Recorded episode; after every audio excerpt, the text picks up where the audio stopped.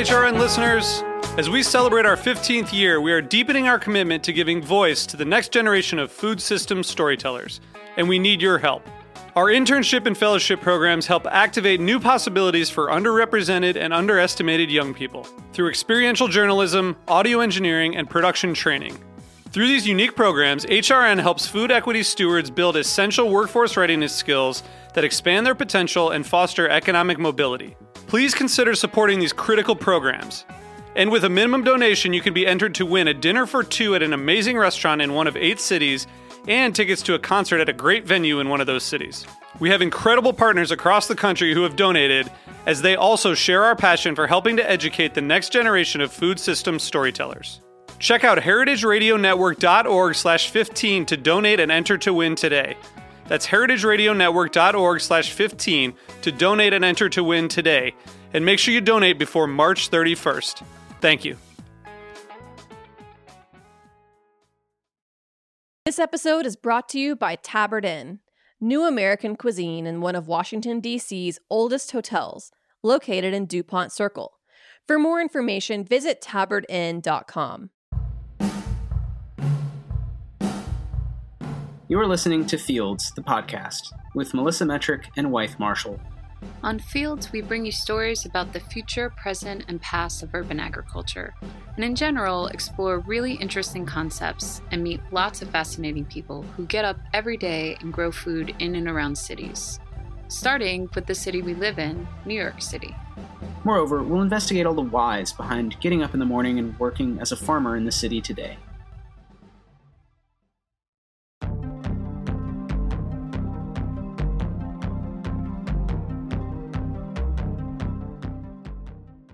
Just generally your interest in growing and how you got excited about that that's always like my first question and i think melissa you know usually asks that. And then also just yeah what you're working on now and, and what Universe City is up to um, and the best way to say it because i feel like i always say university and i think it's meant to be Universe City right? Like yeah that's that's it's a bit of a tongue twister for some folks so they're just like and, or, or they get confused and it's like university of what? And i'm just like no this it's a play on words um, I actually, many people have thought that I was with Cornell because they were like, "Oh, you're with the big university," and I'm like, "Not exactly. That's not what I'm saying, but we'll get there." Um, so my name is Alexis Mena. I identify as Afro-Taino, and um, that's really the origins of my farming story. Um, I come from a Dominican Haitian background, um, and from the island of Ayiti, which is the original name for that island, uh, currently known as Haiti and Dominican Republic. And so the reason why I identify as Afro Taino and not Afro Latino is because uh, I come from both Black and Indigenous backgrounds um, of the island, and I don't believe that Latinidad or the identity of Latin folk is based on anything other than colonization. Um, so I'm I purposely identify as that to push at my people to find new identities for ourselves. Um, but within that, my, I grew up um, in a lineage of people who are merchants, farmers, and what we call curanderas, um, which are medicine folk. Um, my grandmother's a curandera. My grandfather was a merchant. His grandfather was a farmer, and so on and so on. And so my grandfather uh, taught me how to grow coffee and cacao um, since I was a kid, and he invited us on to his farmland um, since very young. And my grandmother, my my family's favorite game is like identify that plant, like walk through meadows and like play that game, like what plant is this? Um, so that you know, it was it was the thing that became entertaining uh, outside of television or board games at that or Nintendo 64 or whatever was there. um, but it, it, was it, at that time I took it for granted um, because I, I I just thought it was just like this thing we would do as a family and not necessarily being vital information. Now I recognize that like I can forage with the best of them because I can I know what's what.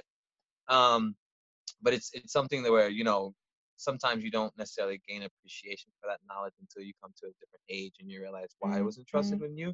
So I'm very thankful and feel very privileged to have this experience. And my grandmother was actually I identify. I don't identify as a man. My pronouns are they and them. And my grandmother was the first one to help me understand my identity as a two-spirited person. Um, obviously, I, I, I I'm very masculine presenting, Um, but there's another part of me Mhm. that chooses and, and intentionally builds my divine feminine energy. Um, and a lot of that is through my farming practice and through Mhm. my um, work with the land creating um, plant medicine. And so, you know, I was basically supporting my grandfather with livestock and with cacao and coffee growing in his um, farm, and then going back home um, during the summers of and while I was in DR, and then supporting my grandmother with her curanderia, work. Um, so both of them are influenced, uh, are were big influences on me, and that's really where the beginning of my farming started. Um, in America, it started actually in, in a lot of the Green Thumb community gardens. Um, my my mother was a, a garden member, and that was often our playground. Like, um, you know, I I lived in uh, East New York my entire life in this big park called Highland Park, which is really big park, and you know, it's uh, com- comparable to like Prospect Park and stuff like that. But inside of it, there's a, a garden, and so she was a member, and she we constantly were in the park, in the garden, and you know, uh, intertwined in both of those worlds. And so, um, you know, and it was kind of like my chore. My like our chores were to take care of this box to make sure we can eat tomorrow. um, so, it- and it was Mhm. it was not necessarily something I looked forward to again, but it it was something that I now appreciate um, those lessons that my mother and my grandparents entrusted in me as well. Um, and so Mhm. from there, uh, I completely did an about face. I became a capitalist. I like my mom started. She got her real estate license. I decided to do the same, and I was doing real estate and mortgages. Uh, I also Mhm. became a loan officer for a while, for about six years or so, um, right after high school, because I was under working under this false narrative that farming is something of the past or a hobby, um, but not a career of the future um, and that's how it was presented to me. Um, but my actual first experience with hydroponic farming was actually when I was 14. I, I got into the state science fair, um, and I didn't think like you know the the baking soda vinegar volcano was gonna cut it on that level. Um, so I was doing research, and I decided to build a tomato box. Um, and it was like a box to do a Dutch bucket system, which is a hydroponic type of system.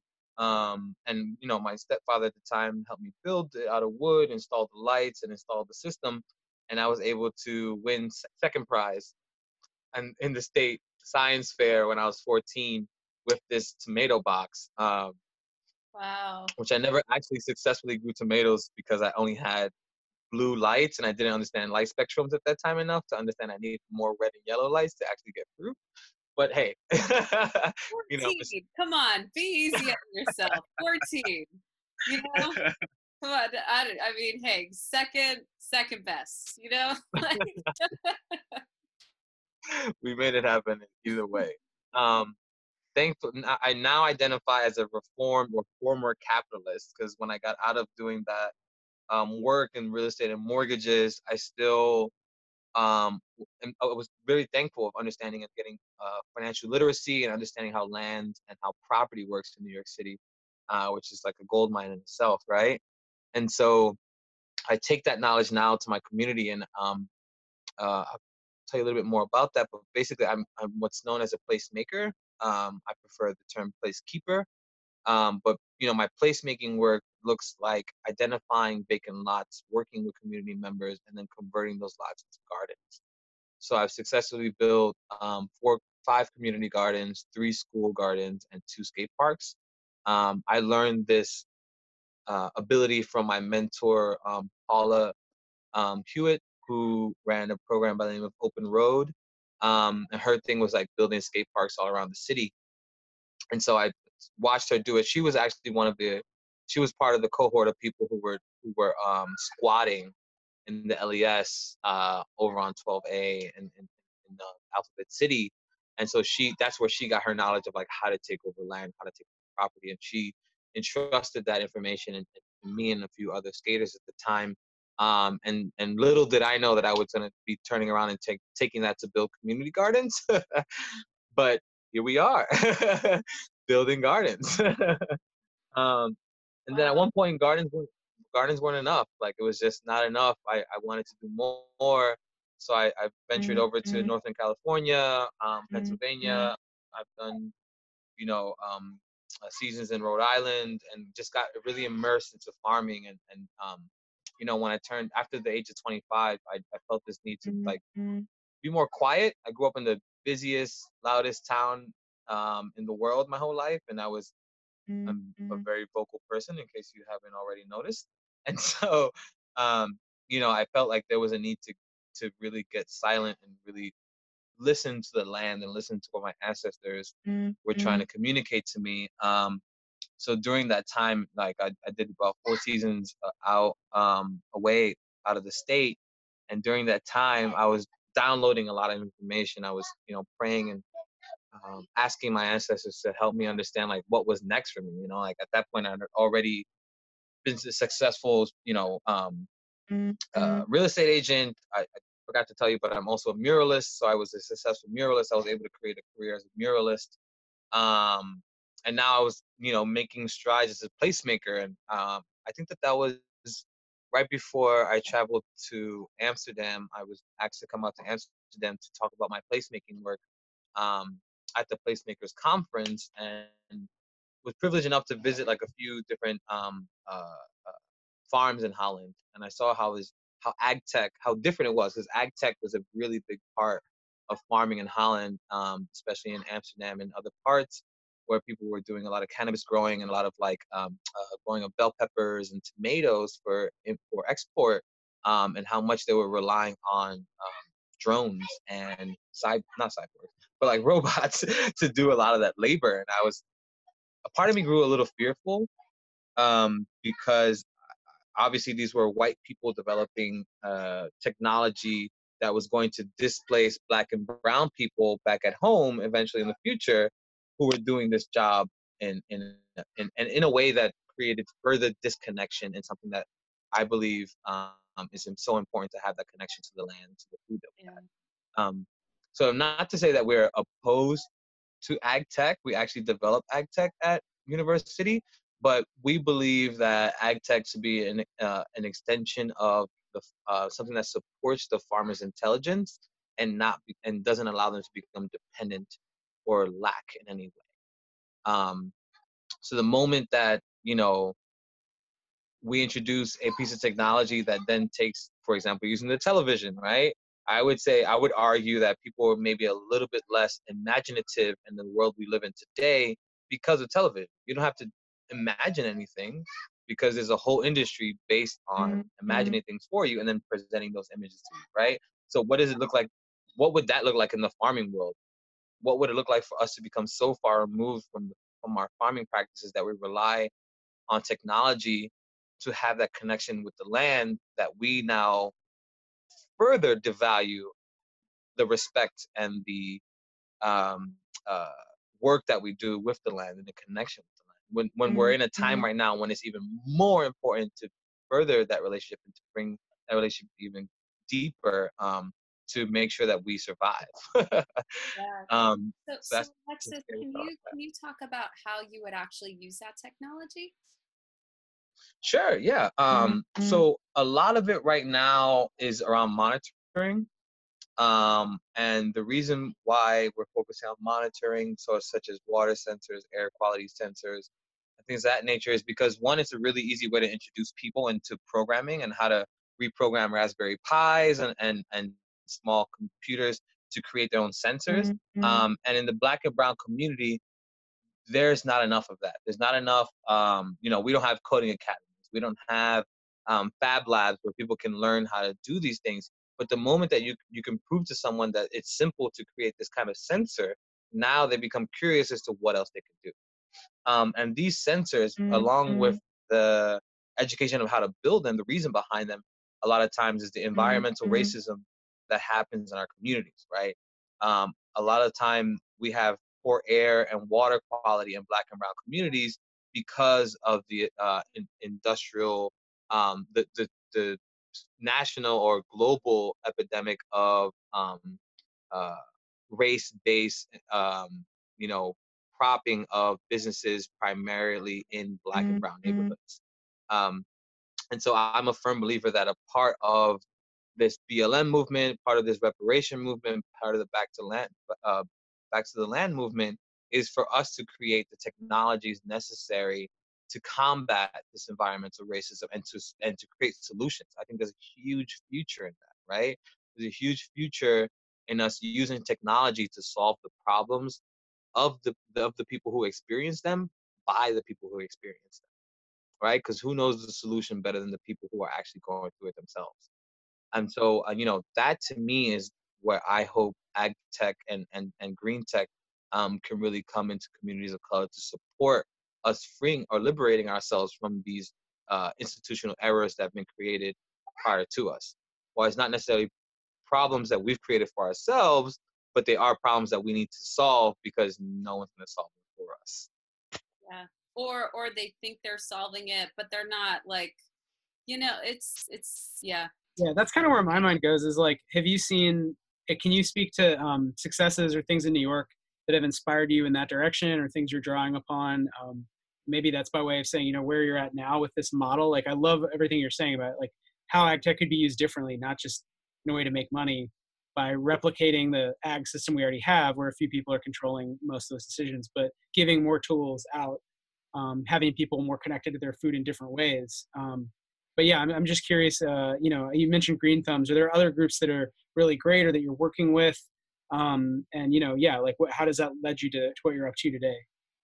Yeah, I mean, I, I agree with you. The decentralization of power and of industry is super important, right? That's how we got into a world of monocropping and mass uh, industrial uh, agriculture. Was these people working in silos and commodifying and looking at crops as an export instead of seeing the value it brings to communities when you have clean, clean, fresh food, right? So now we have places like Chile and Uruguay that export more food than they have in their country, and those, those same people aren't even privy to getting the fi- finest quality food that they're even producing inside of the country, right? So imagine how terrible it would be if we started a hundred urban farms in Brooklyn and less than one percent of that is going to the communities of color who need that food most, right? So that's terrifying. Um, some of the organizations that we're working with in regards to that is uh, Key Tech Solutions which is one of the members here at Universe City, who's helping us develop uh, uh, networking and sensors, right? So a big part of what we're doing is like, how do we create um, networking possibilities for urban farms across the city, right? So how are these farming, how are these farms talking to each other? How are they sharing information? You know, um, if if Wythe can grow a tomato better than I can, um, and a lot of that it comes down to the conditions in which he's utilizing in his system, then why can't that information be open source so I can replicate those conditions in my system so I can get that amazing tomato anyway, right? Because there's this scarcity model that's been built into farming, and that's problematic, right? We we think that we're constantly in competition with it, even in the urban ag market right now, right? When I talk to other uh, aquaponic or hydroponic farms, sometimes they're very reluctant to let you own the farm or give you too much information about their farm because they all consider it intellectual property, right? So with this IP movement of, of investors and angel investors and, and venture capitalists trying to buy people's in, intellectual property, people have decided that it is best to keep that information and all that data internally so they can then leverage it. Um, where I see that as a next wave of surveillance capitalism, right? Surveillance capitalism is it's it's it's now intertwining into our food systems, you know, where where people have this scarcity mindset, they, they feel like they can't share. And I think the 3D printing um, industry is a great example of that, right? You had so you had a a whole industry of people saying all 3D printing and 3D printing um, technology should be open source. And then you had other sector of people saying absolutely not this intellectual property private as possible right ultimately we know who won that fight but i think that like the same fight is happening right now in agriculture where people are willing to talk about permaculture and biodynamic farming when it comes to nonprofit farms but the moment you mention as a for-profit farm people are willing are, are not so willing to share that information and kind of cut you out of the conversation at that I, think you hit the nail on the head with with IP. I mean, I think that's so so interesting that these farms view everything they're doing as intellectual property and the language that creates. Like at the same time, people tell me that their farm is about some kind of justice project, but also that it's IP. And it's like they don't understand the sort of inherent contradiction that like the idea of kind of um, private property at all, but especially you know then moving into these different you know ethereal registers where like your ideas can be commodified you know can be owned by corporations um, that that might be in conflict with some sort of justice project and, and more equitable world. Um, it just seems like it is this uh, there is this tension right now within a lot of ag tech companies where i feel like people want to do something good but they see themselves as needing to participate in this tech world economy and and thus create ip defend ip um, and, I, and, I, do think it's it's exactly as you're playing out. It's like you can see how this worked again and again with computing and, and those technologies, you know, 3D printing, et cetera. Um, it well, didn't. I, I, want I want to call it out, Wythe, and I, and I think that it's something that needs to be said. It's pandering. You know, a lot of the times these organizations are pandering and saying that, oh, we're a social enterprise, we're we have this social justice model because they know that that's what people want to hear, and that's what makes people more open to willing to buy this product at the end of the day. But there's no absolute truth behind it. You know, you can't say you're for the people and then say, well, you have to pay this to get into the door. You know, like yeah, yeah, yeah. It stops, yeah. It stops being for the people as as soon as you try to make a profit off of it. And that's where Universe City differs. You know, what we're looking, what's food sovereignty to us looks like is creating economic mobility inside of the communities that need the food and they're the ones controlling the food system so if the people who are who are in most need aren't the ones growing and aren't the ones directly benefiting from that food, mm-hmm. then there's no food sovereignty in your movement. There's no there's no um, uh, community control of it. You're just creating a private entity and shifting the dependence from one system to the other. You know what we're looking to do is create an interdependent system that allows people to have a playground and a space to come up with ideas and come up with the innovations themselves. Mm-hmm. You know, yeah. what we are is an incubator space for ag tech and for food businesses so they can then figure it out, you know, because that's what we don't have right now, especially people of color. We don't have places to go and make mistakes. You know, we don't have a place to go and be able to and figure it out for ourselves. It, you know, it's right now it seems like you have uh, a startup you figure out what your IP is, and then once you once you have a, a, a model that you can sell to an investor, the investor comes and floods you with dollars, right? But at the end of that, what they're saying is that this is the down payment so that we have the rights over the future profits, right? So that they're giving you $20 million today so that they can have that $20 billion that you're going to generate 10 or 20 years from now. Mm-hmm. And what we're saying to people is that, like, if we can raise the capital to figure out how to maintain the space today, then we can figure out how to split that 20 billion tomorrow and it be a, a, a cooperative movement, you know? And that's why we base ourselves in, in social enterprise and cooperative um, uh, uh, business practices because we don't believe that centralizing power under the Universe City label is going to be empowering to us at all if anything, all it does is further um, dependency onto now a, another system. Um, and you know, I, I just want to mention that uh, this a huge, huge inspiration for this has been the book um, "Winner Take All." Winners Take All by Anand uh, V. Uh, I don't want to mess up his name because he's an amazing uh, author, and I don't want to chop it up. But uh, winners in, in the book "Winners Take All," he you know he he gives us a warning. He says you know you have to be very careful careful of people who say oh we're billionaires and we're philanthropists and we're here to save the world. Don't trust those people, right? Because the reason is because you know I'm not the hugest believer in government and policy, but I do see the power of policy and government in places, right? Policy and government shifts society, um, and when we give uh, billionaires and people who are, who are saying that they're here for to do to perform social enterprise, but it is only that a performance. What we're doing is giving them the power over say in our in our in our society. Who's to say that Elon Musk and Bill Gates know better than you and I on how this world needs to change? They they're not qualified. They they they have specialized in creating electric cars or creating this this this um, computer chip, but it doesn't mean that they're the best ones or the ones who whose voice should be leading the conversation in topics on how to save the world. You know, if we want to talk about and invite him into a conversation about how to build the best electric car, hell yeah, I'm all for it. But we can't fool ourselves to believe that just because someone has been successful in creating a successful business means that now they have to be the authority on how what philanthropy or what the future of a certain industry looks like because um, it's just going to be selling ourselves short and it's just furthering the oligarchy um, that we're creating in our in our uh, uh, community in our nation today. Yeah and it's also like the people that we pick as these symbols like exactly what you're saying like these like we think that they have this intelligence and we put them on this pedestal or have them be this symbol when it's like exactly what you said. It's like yeah tell me how electric cars work. That's great. You're doing great on that end. But yeah totally mm-hmm.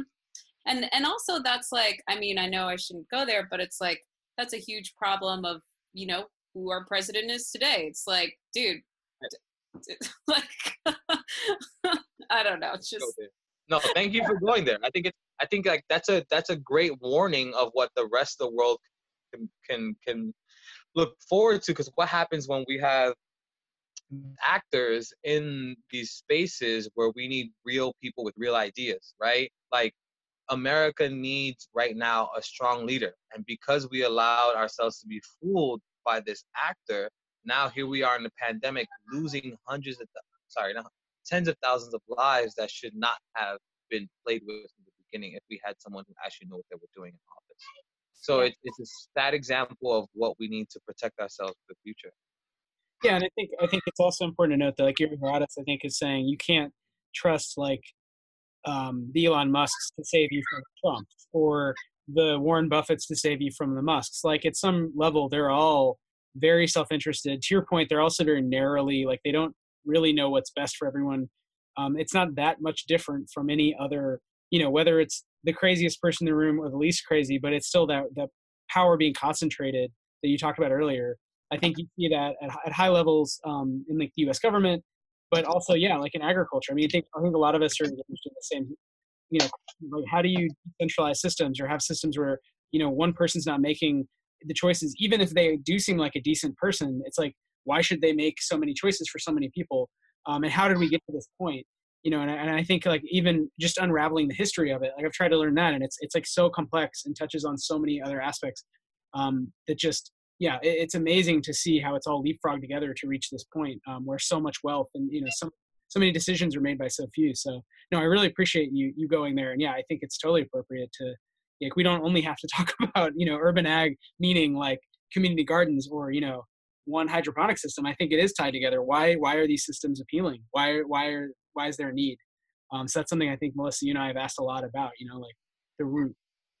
Yeah, I think it's really important for farmers to to be in communication and be in conversation about both the macro and the micro. Right, it's just as important to talk about what's happening on your land as it is what is talk to talk about what is happening uh, collectively to the farming community, especially when Trump was campaigning on on being the farmers' choice president. Right? He was yes. he was like campaigning on being like, oh, farmers trust me. I'm here for the farmers. And all too often, he proved himself time and time again that that wasn't true. He was serving in the interest of himself and the organizations that he presents while using farmers and using us as a tool to gain better relationships with China at the time. Yeah, and how well did those trade deals work out for farmers, right? like, terrible. terrible. seriously, and COVID hit, and then they had to throw away all their produce. It's just like, you know, I don't. This episode is brought to you by Tabard Inn. Tabard Inn, Washington, D.C.'s quintessential hotel, is located on a quiet, tree lined street just five blocks from the White House. Vibrant yet unassuming, the Tabard is comprised of 35 sleeping rooms, each unique in character and design. Feast on an eclectic American cuisine in their acclaimed restaurant, or enjoy a cocktail served on the beautiful patio, which has ample room for social distancing. Travelers from around the world find the Tabard the only place to stay when taking their travels to Washington.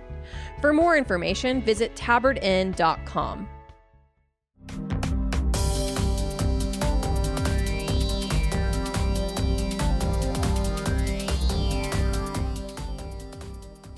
Well, we talk we talk about the politicization of farmer farmer as a class of person a lot um, because everyone wants to support farmers, but what does that really mean? And who gets supported? They give away money, but it goes to the big farms. Um, and when you look at especially yeah, like farmers of color who owns land and how that's you know land loss is like accelerated even under Obama. I mean, it, it's like it, it, seems like such an um, you know in terms of, of like problems like wow that's a low hanging fruit problem that I think a lot of people could get behind like doing something about but it hasn't. Ha- it's obviously not going to happen with Trump. But you know, you wonder like, what would it take? Um, and and is it going to come more from I don't know, like models like you're describing? You know, is it about new models? Is about I don't know. Um, that's not really a coherent question, but I just is. Well, but also maybe it can tie in with um, Alexis, like your work with um, uh, uh, what what we are calling it with with Paula Hewitt, um, the open road work with um, place. What what is it called? Placemaking placemaking. So maybe that is where it could tie in with the idea of property and land. And can you explain placemaking a little bit more? Yeah, absolutely, absolutely. Yeah, uh, placemaking is a concept that came out, uh, I think, in the '60s or '50s, and there were uh, city planners and urban designers were trying to understand how to navigate um, urban environments during the time when there was there was like uh, urban renewal right? So there were the all these after white flight, there were all these spaces that were dilapidated and, and that were you know falling apart. But these were also uh, central uh, commercial spaces for people to do business in industrial in industry and things like that. So what they decided to do was create public and private public and private partnerships to invest in spaces and, and a lot of like the first you know um, you can you can say some would say that Central Park was a big placemaking project. At the same, because there was an entire village there prior to Seneca Village was a, a prominent village, a successful village that was in the middle of Manhattan. But because city planners decided, well, in order for this uh, space to be successful in the long run, we need more green spaces, which means now we have to coincidentally displace all these black mm-hmm. and brown mm-hmm. people from their land. And it wasn't just black and brown was also white, Italian, and Irish migrants there. Um, but because they were of the poor class and and they in some ways saw themselves in the same as the same as people of color in those spaces, um, they were displaced, right? So the same thing, like Wythe was just saying in regards to black farmers, when the idea of uh, the or the concept of a black farmer was devalued, it was easier to to take away land from them, right? Because now you have the American Gothic image in your in your mind of a, of a white middle-aged farmer with his white wife, and you're saying that's what a farmer looks like, yeah. right? So of course it's easy for us to take land away from a black farmer because that's not what a farmer looks like. That's what a slave looks like, you know. So, and if we're anti-slave, that means that we're anti-black people farming. So these these are like subconscious signals that we send to ourselves in the way that like mm-hmm. you know mm-hmm. how do we shift these paradigms how do we shift these um, falsehoods that we've created for ourselves in our society um, and I'm sorry, I'm, I'm going to answer your question about what placemaking is. Um, this, but is it, it, this is great. yeah. but it's it's it's you know it's it's this um, silent collaboration of both industry and and and uh, municipalities to work together in, in ways that outwardly facing are beneficial to the community, but often inwardly facing mm-hmm. they are for selfish or for industrial reasons that aren't necessarily for the betterment of the community at all.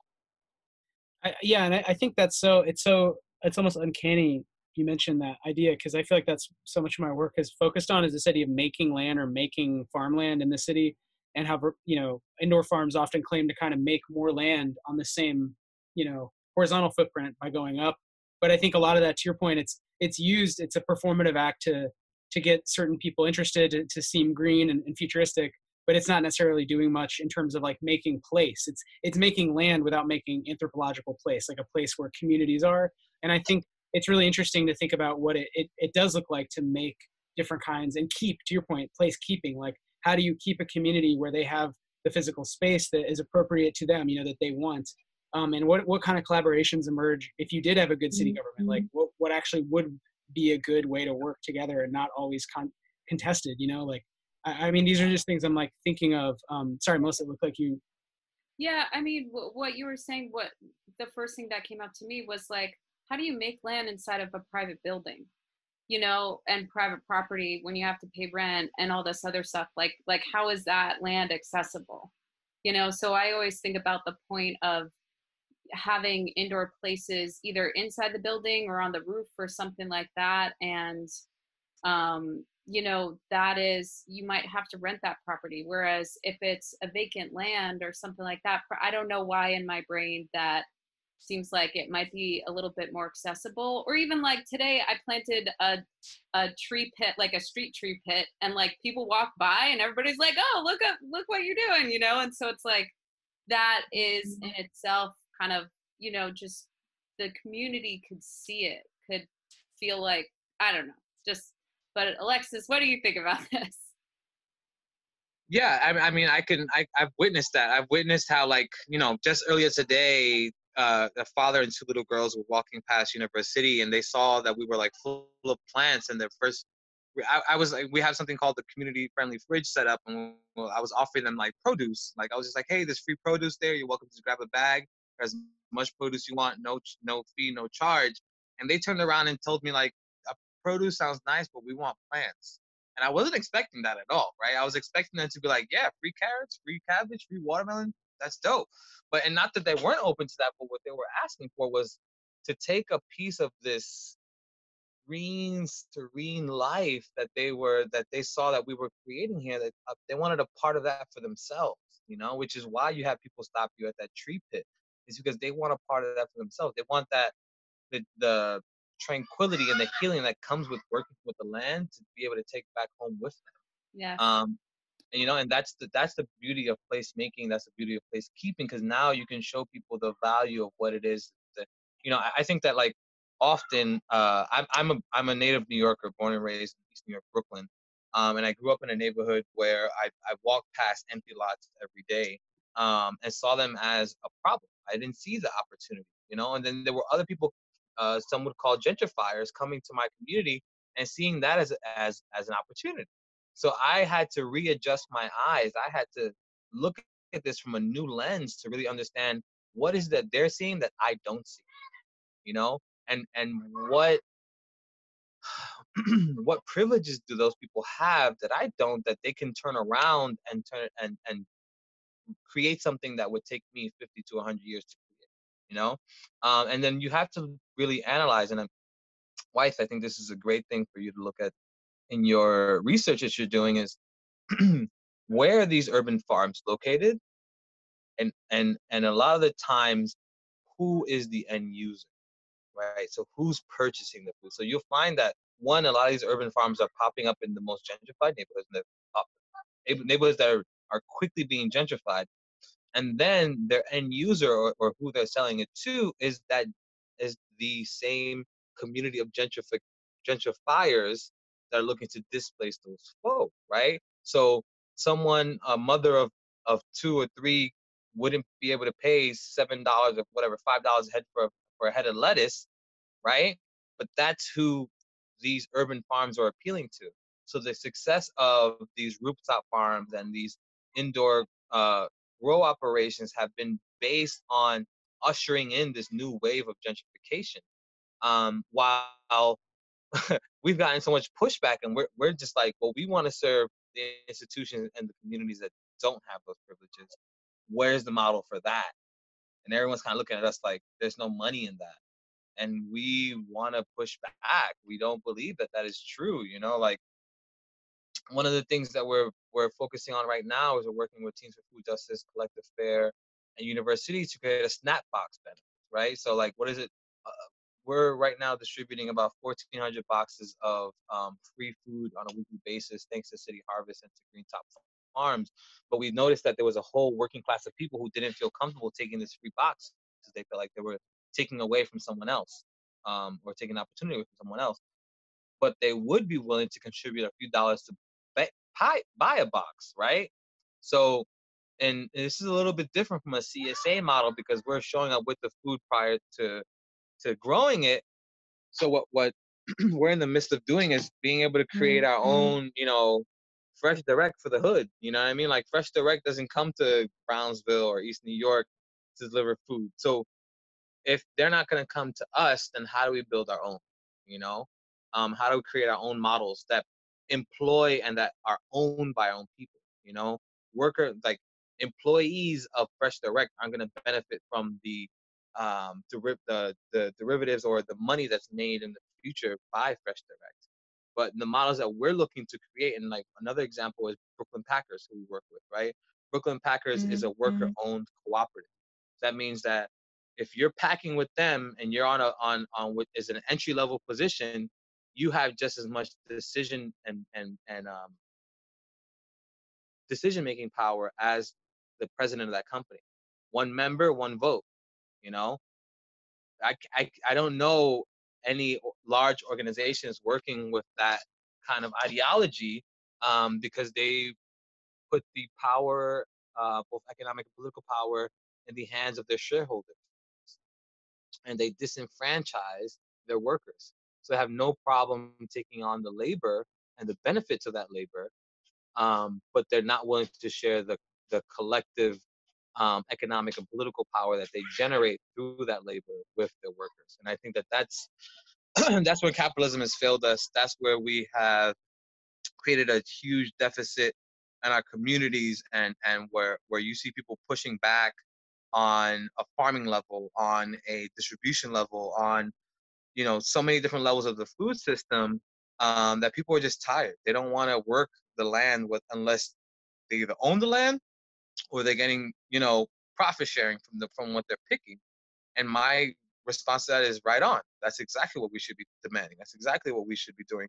Because if that were the case, then the indigenous people of this land and the black and brown hands that have been working this land for decades would be in positions of power. They wouldn't be having to beg for them for ICE to not not knock at their door to stop harassing their families because they would be landowners by now. They would be, you know, powerful business folk by now, um, and and would have positions of uh, of power to be able to um, dictate what the future of this uh, country is.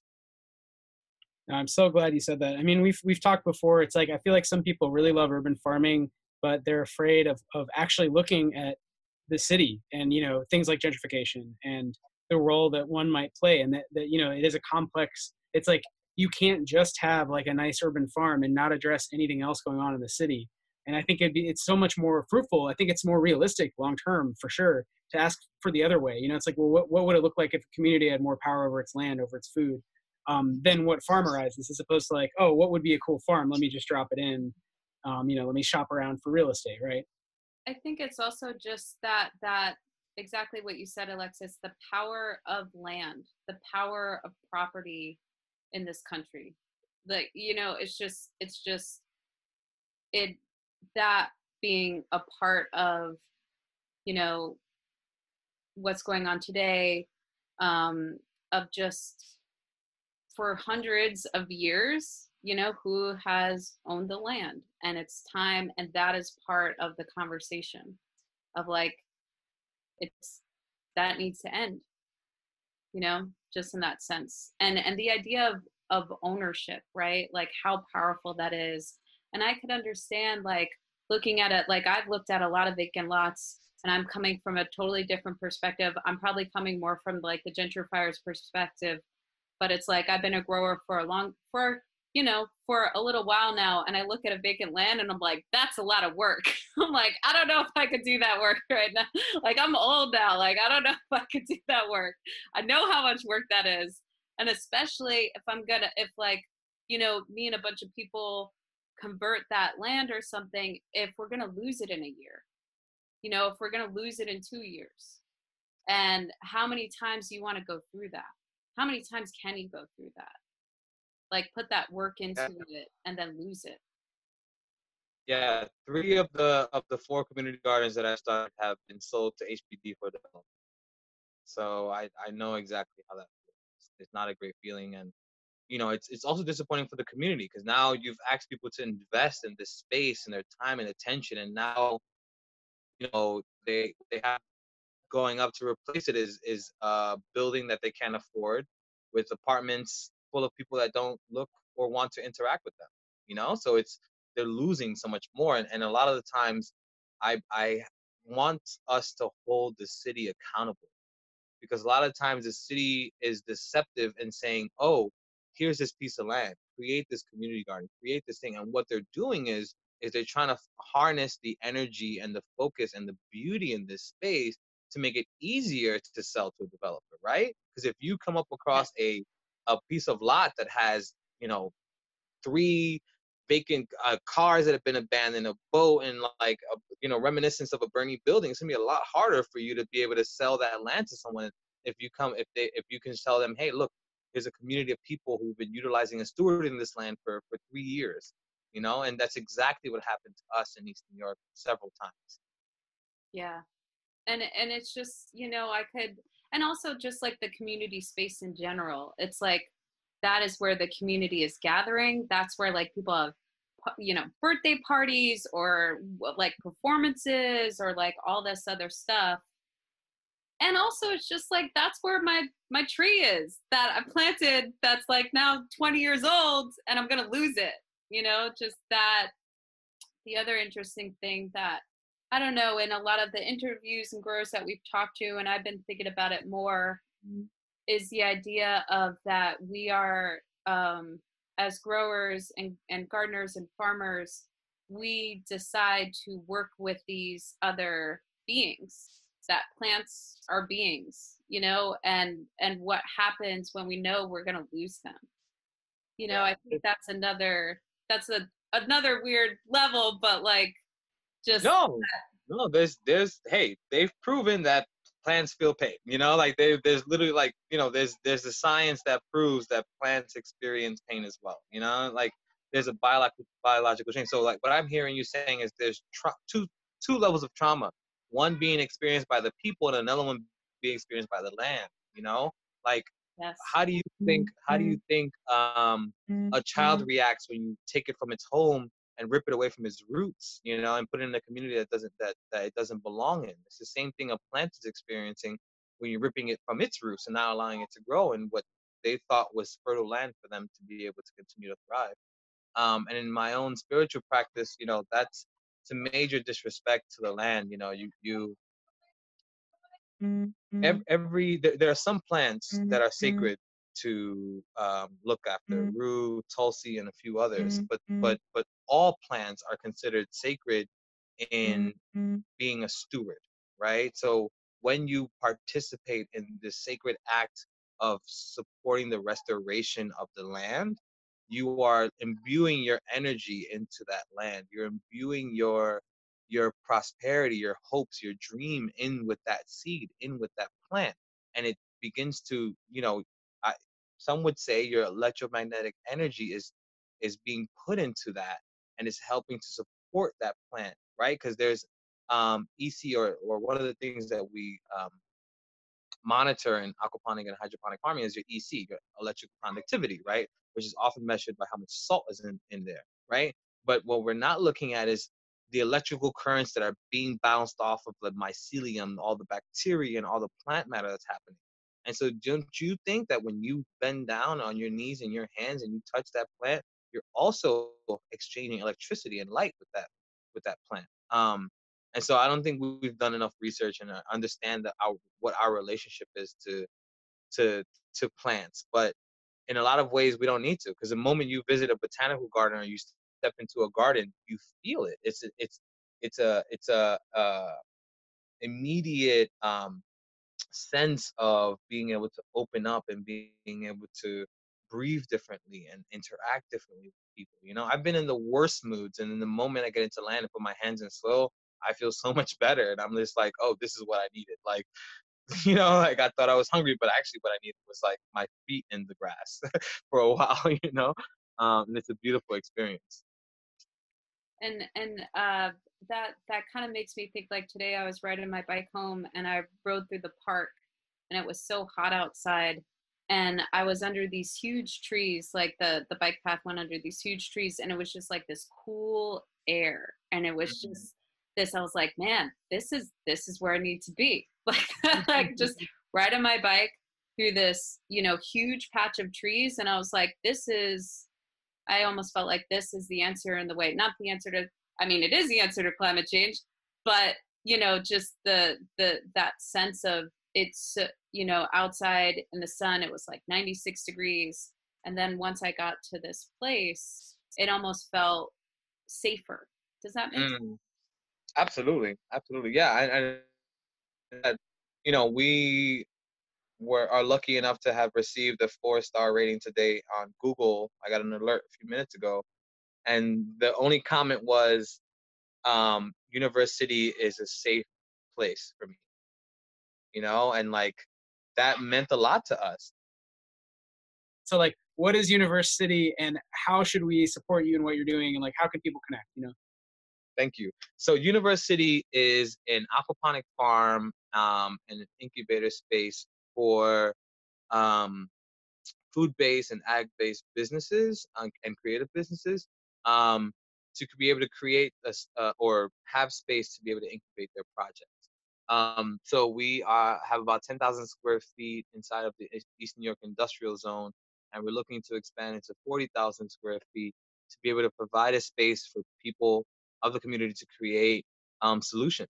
You know, to create solutions to the waste issues, to create solutions to the environmental issues, to create solutions to the food scarcity issues that we're all experiencing in this in this town.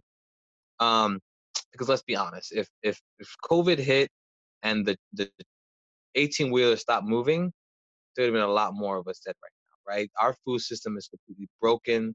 It it it works in um, codependent ways that are unsupportive of each other, and so that we have to do something about it. And I think COVID helped us understand what our strengths were, which is our connection to our community and our our ability to be flexible and responsive and adapt to what the community needs were. Um, so while we were fundraising for our um, farm, because it's not completely operational at this moment, um, we were focusing on education. So we were doing a lot of education programs. I was managing a hydroponic farm inside of a middle school Teams for Food Justice. And so um, that's where I've been for the last couple of months while doing this work. But when COVID shifted, obviously the farm and the school had to shut down, and I fought to keep it open as a resource for the community. Um, and since then, we've we've started a food distribution program of about 1,400 to 2,000 boxes of food on a weekly basis that goes out to Brownsville, East New York, and Bushwick, um, and uh, primarily through City Harvest, Green Top Farms, Brownsville uh, Multifamily Services, and a few other organizations that we work with to distribute that food. Um, and so right now, what Universe City is is focused on is that distribution, but getting on track to finish our farm, right? Because we are an aquaponic farm right now. We're experimenting with starting or incubating. Wrong word. We are breeding the first um, catfish that is for indoor farming in the northeast region, right? So when you take a seed of red corn from California, you have to now get that seed to aggregate to the climate of the Northeast. if You're going to be growing it in New York City. Same thing we're doing with, with this catfish. Catfish are primarily uh, grown out in South Carolina, Mississippi, and the South. And what we're trying to do is acclimate a um, the mixture of a channel catfish with the blue fin catfish to be able to grow successfully indoors um, inside of uh, Northeast region. Um, and so we're bec- we're on our way to becoming a hatchery in in collaboration with um, Salvation uh, and Praise Seafood. Apart from that, we're um, developing our own um, makeshift or or um, custom uh, aquaponic farms, uh, as as well as working with We Are Earth and the Growbox Co. to provide um, retrofitted shipping containers um, that house um, hydroponic farms similar to the ones used by Square Roots. Um, but the difference that we're making is we're not trying to get to Mars with it. What we're trying to do is put it in the hands of the people of this community so that um, we can have living classrooms in every school. We can have hydroponic farms at every senior center and um, you know hydroponic farms at every hospital so that the carbon footprint and the uh, nu- nu- nutrient density of the food being provided to these spaces are, is as high as possible because the carbon footprint is as minimal as possible um, and these people are being trained and being given the opportunity to both either own or operate um, these farms themselves and so we entice you all and we ask you all to go to our GoFundMe page and contribute to our crazy goal of 250,000. We're only 23,000 in right now. Um, but we really believe that if we get that 250K, we can start implementing and building the systems that we need in order to really be independent of, um, you know, banks or other institutions that are going to us to do things we don't want to do. Yeah. I mean, 10%, that's not bad. Getting there. not bad, not bad. not bad. Yeah. yeah no, I mean, you got to start, and yeah, I mean, it's a crazy time to be raising money. Like it's a pandemic, so um, yeah, definitely donate. Um, and that's that's GoFundMe, uh, and then we're looking for the name of the campaign is Grow Brownsville. So Universe City is the social enterprise um, in the incubator space, but Grow Brownsville is the cooperative that we're creating um, for people to join. So you can be a cooperative member of uni- of Grow Brownsville and be a worker owner that then learns and operates their own farm, whether it's internal inside of our property or whether it's external. Oh, Alexis, thank you. Um, I, yeah. the, the the new like model, or not even it's not even necessarily new, but but I love what you're doing, bringing to New York, you know, this model of of owning, operating, working on the farm, living with the community. Um, you know, not not having those things be so separate um, is really great. So thank you for making time, Melissa. Do you have any any last uh, thoughts, questions? no just yeah thank you for for making the time to speak with us and um, this work sounds incredible and so um, yeah we're we're really glad that we got to have you on and talk about it and also um, ways that you know more people could hear about it and support it and yeah it's yeah it's great so thank you thank you guys and i'll follow up on the email with a link to our gofundme yeah, we'll we'll put links in the episode notes. Um, and yeah, we'll have to talk again soon, man. We'll we'll make time. Absolutely. And if I may, I offer a suggestion. My friend Amber over here, who's a little camera shy, is also a black farmer. you can find her at Amber Tam in Instagram, and she has a mission of converting 15 to 13 acres of the Great Lawn in Central Park back into a farm, recognizing the semblance of Seneca Village, which I spoke about earlier. Um, so check her out. She does amazing work, and she works at Brooklyn Grange. So she's an active black farmer right now. Great, thank that's you. Awesome. Yeah, I love that project. Uh, that's that's such a cool idea. Um, we will definitely, yeah. Let's... Yeah, Amber, we we're gonna have to have you on. Sorry. I'll send you. I'll send you guys some links to her work. Great. Right. Thank, thank you. you so much. Okay, Thank you guys.